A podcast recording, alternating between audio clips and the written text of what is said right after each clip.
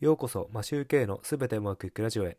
この番組は家事育児を頑張るワーパパのために昨日よりも少し成長して人生がすべてうまくいくというテーマでお送りしています。皆さんいかがお過ごしでしょうか？マシューケイです。今回は子供の理解度を確認するためにしていることをお話しします。子供がいる家庭の皆さんはどうやって子供が理解どれくらい理解しているのかを確認しているのでしょうか？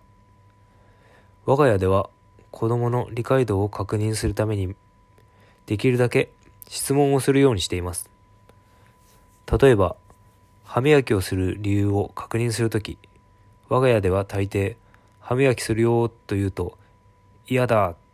なんで毎日歯磨きしなくちゃいけないの？と子供が言ってきます。僕か妻はどうして毎日歯磨きをしなければいけないいけないんだと思う？というふうに聞き返します。質問に質問で返しています。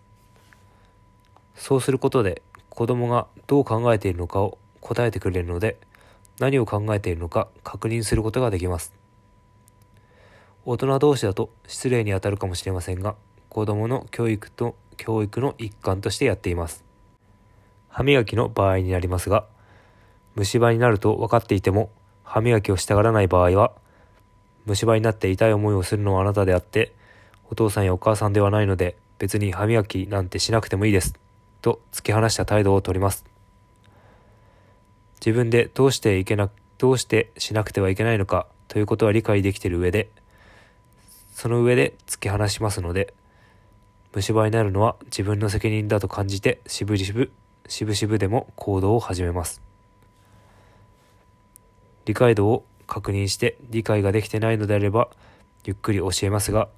ただわがままでやりたくないとだだっこになっているのであれば突き放して反省させます。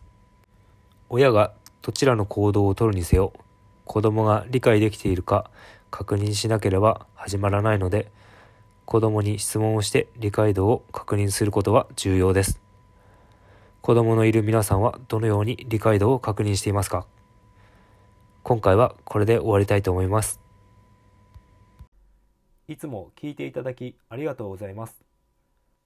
それでは今日もすべてうまくいく一日を。